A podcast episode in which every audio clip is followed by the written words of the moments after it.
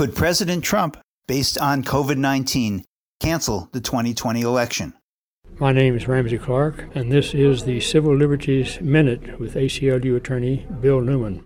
The Constitution explicitly says that the president's term is for four years, and the 22nd Amendment, ratified in 1933, provides the terms of the president and the vice president shall end at noon on the 20th of January. That's pretty darn specific. So, if on January 20th there were no newly elected president and vice president, the Speaker of the House would become president, according to the Presidential Succession Act.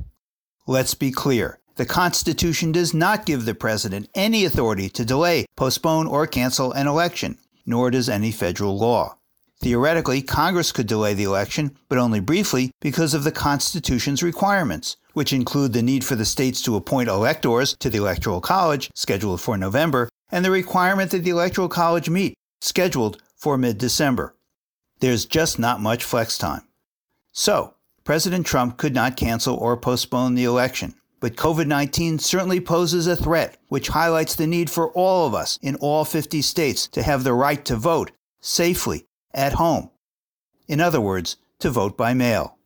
The Civil Liberties Minute is made possible by the ACLU because freedom can't protect itself.